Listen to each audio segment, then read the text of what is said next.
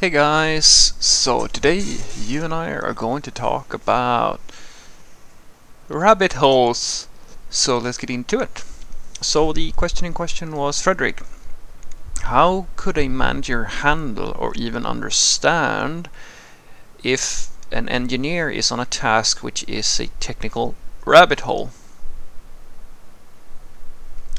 Well, uh, this is where the trust comes in. Uh, because usually when you're on a, if you go down a technical rabbit hole it's usually due to the fact that uh, there's either very little documentation or you have a lot of legacy or problems or something like that. And the the issue with this is that this is um, it, think of about it this this way as the software developer, you when you go down a rabbit hole, you, you're basically in a situation where you have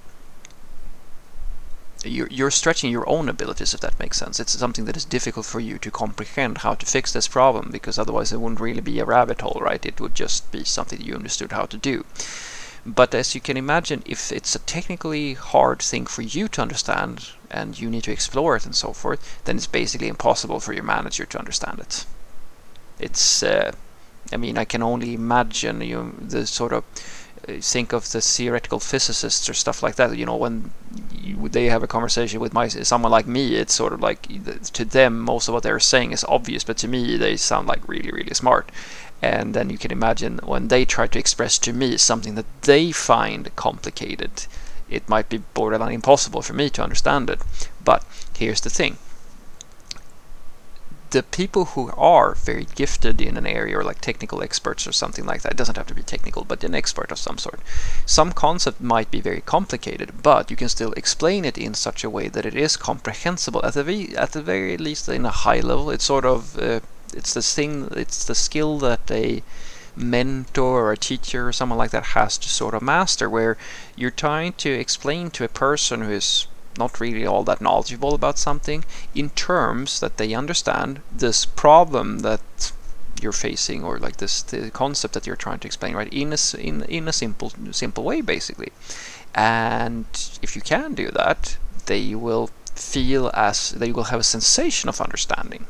Not maybe every nitty little detail but they will have a sensation of understanding. And that's where the trust comes in. So if you are trying to explain to your manager that you are on a rabbit hole, I think that the best thing for you is to do, I've actually mentioned that in another video, take them on a slight story. Like I'm not saying, you know, don't don't, don't pull out the three little pigs or something like that. I, I'm saying that try to explain to them the process that you have undergone and the reason why you have the issues that you have in terms that they will understand. Because if you give them that sensation of understanding at a high level what you've gone through, they will trust that you are on the right path or like that you're trying your best or you're doing your best etc etc it's sort of uh, in a sense you can think of it as back in the day it used to be you know the hero versus the bad guy right? And you only really saw the story branch of the hero and all the things that the hero had to go through. But today we're sort of understanding that if you give a backstory to the bad guy they can even come down as almost borderline sympathetic depending on situations and so forth. You sort of get to because the the more information you provide people, the more context they have, the easier it is for them to relate or to uh, to get a sensation of understanding. But if it's just at face value, it might be difficult to understand or even trust sometimes because that is what this basically comes down to. Does your manager trust that you know what you're doing or that you're doing all you can, etc., etc. And I always found that when you give people that sensation of context or like transparency and things like that, trust almost always sort of organically uh, is built. And the way that uh, I believe, at the very least, the best way to build trust is to provide a sensation of being genuine to, to other people, to be being transparent and being genuine uh, in all circumstances. I truly believe that that is uh, one of the key the cornerstones in building that sort of rapport with people. That makes sense. It's sort of uh, At least uh, it's it's the thing that always works with me. If I feel like I'm if I'm dealing with an individual who is usually not that communicative, uh, communicative, uh, they don't really like um, give me reasons behind their actions or they I'm not saying lie or stuff like that but they're they're very overtly not very good at showing transparency and things like that I immediately distrust, distrust them uh, and I think most people would so the the best thing for them is usually, in my opinion, at the very least, to just be honest. I even say that to guy um, in interviews and stuff like that. If you ever do an interview with me, you will you will know that uh, that's something that I almost always start with, where I basically tell you that I'm going to ask you a bunch of questions about different things in technical uh, in the technical landscape that we're hiring for, uh, and if you don't know, just say that you don't know. The best thing is for you to just be transparent, and actually, on average, most people are transparent and honest and so forth. They don't try to pretend or like trick me or anything like that.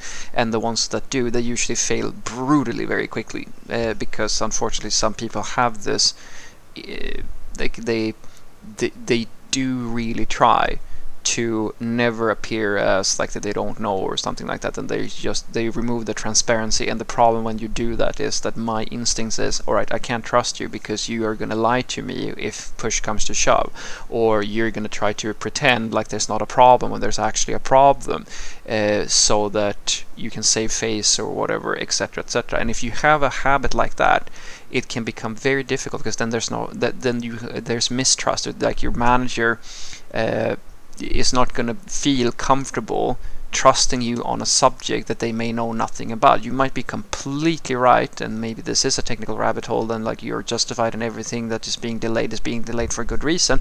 But the gut feeling of the person is still bad because you have a history of not being transparent. And so, well, if you have built up that rapport and just as a rule, try to explain the context and you try to be transparent and genuine uh, in all your interactions with your manager, I promise you, this will become a, almost a non-issue. I've been here many, many times, guys, and it's never been a problem as long as I have that rapport with the other person. So what I want you to take away from this is that unfortunately rabbit holes for software developers might be very difficult in many cases to explain to like a manager or something like that. Uh, that's why it's very important that they trust you because when it's sort of the same thing when you come with recommendations for like improvements or whatever, right? A lot of people don't understand what you do, and so as any expert who is going to help you know, be it a patient or a customer or whoever, right? The trust is everything. It all starts with trust. And so if they get a sensation that you are genuine and you seem to be like honest and transparent and so forth, that builds trust with the individual and then you try to give them some context that even further makes them sort of understand or feel like they sort of understand what's going on and the problems that you're facing and a lot of people like those three things it's almost all there is. It's such an easy thing to do, I, think at the very least. But these three things are like the it's the, the, whole base of what you need to do in order to build trust with other people. And once you have that, even if they don't fully understand why you're being blocked and so forth, they will give you. Uh, they will try. They they will believe that you are doing all that you can, and this problem is where it is, and unfortunately you're doing your best and it might still take some time but they will allow you to continue uh, because you've built up that rapport with them. Uh, yeah that's pretty much what I would say you can do at the very least. Have a great day